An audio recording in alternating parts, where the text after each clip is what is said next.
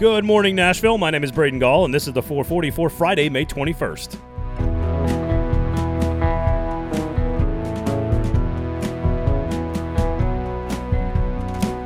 Today on the show, Nashville SC with a big primetime showing on Saturday evening, a huge final weekend in the SEC for baseball teams like Vanderbilt and Tennessee. We've got a huge winner go home playoff game for the Memphis Grizzlies. But of course, we begin with the Nashville Predators' last opportunity to get back in the series with a huge Game 3 home showing against the Carolina Hurricanes on Friday night.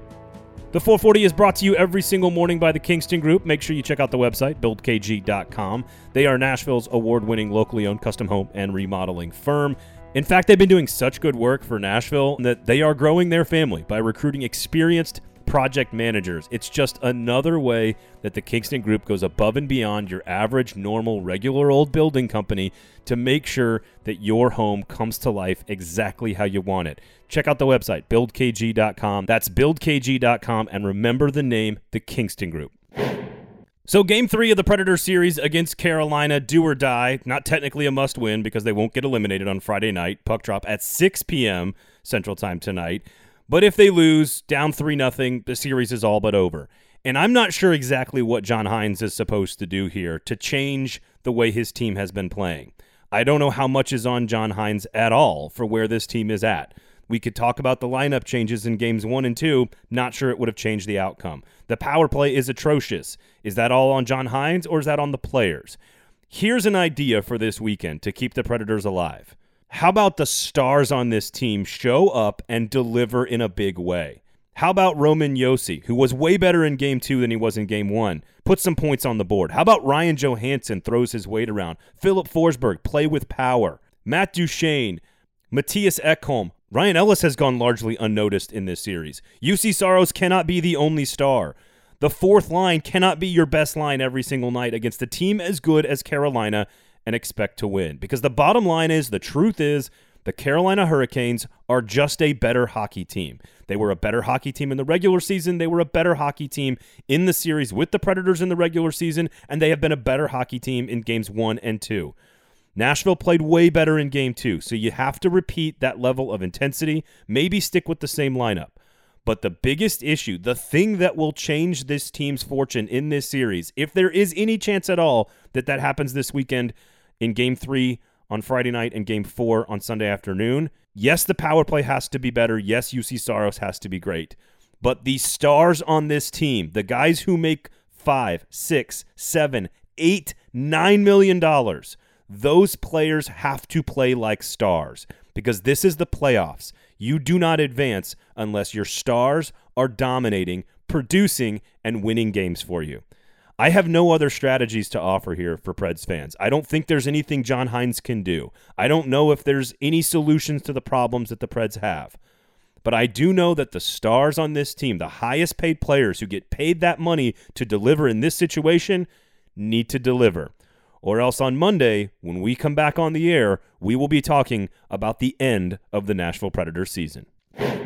After Memphis beat San Antonio to survive in their one game elimination play in competition against the Spurs on Wednesday evening, Golden State lost to the Lakers later that night, which means the Lakers are now the seventh seed in the Western Conference and are in the big tournament, if it will. But Memphis now has to travel to Golden State on Friday evening. 8 p.m. Central Time is the tip off. Golden State, by the way, a three and a half point favorite, a team they just played last Sunday. Loser goes home. Winner gets an eight seed, gets to play Utah in a best of seven series. Congratulations. The bottom line is the Memphis Grizzlies have a chance to make the big tournament here, and a win on the road against Golden State, a team that just beat them. Steph Curry dropped 46 on them last Sunday in, a, in a huge situation. If Memphis can figure out a way to go out there and get a W, they will begin a full seven game series against the number one seeded Utah Jazz, but it puts Memphis into the big tournament. So a huge game Friday night, 8 p.m. Central Time. Make sure you got that second screen tuned in because the Preds are on at 6. Then you got the Grizzlies at the Warriors at 8 on the West Coast. Should be a great night of playoff competition for Tennessee sports fans. Nashville SC is back at Nissan Stadium this Saturday night against Austin. That's right, expansion squad. Austin, a team that Nashville SC should win. This is a nationally televised game. What does the forward setup look like? What does the formation look like from Gary Smith atop the formation? Certainly, the defense has been in excellent form the last few matches. Three consecutive clean sheets, over 300 minutes without allowing a goal. This needs to be in prime time on a Saturday night, 8 p.m. at Nissan Stadium against an inferior opponent this needs to be a statement game. Get their second win, collect three points. This is something Nashville SC should accomplish this weekend. Anything less than three points, I would consider a disappointment come Sunday morning.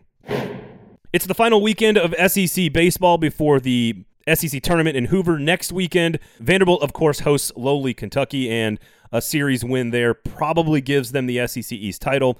Tennessee, of course, has to go to South Carolina. And if they take two out of three against a very good and top 25 ranked South Carolina team, they also could still win the SEC East. So a great race for the East this weekend. Of course, all of these teams, including Arkansas, vying for the SEC regular season championship. The Hogs, of course, have the clearest and easiest path to that championship, a game up on everybody in the standings.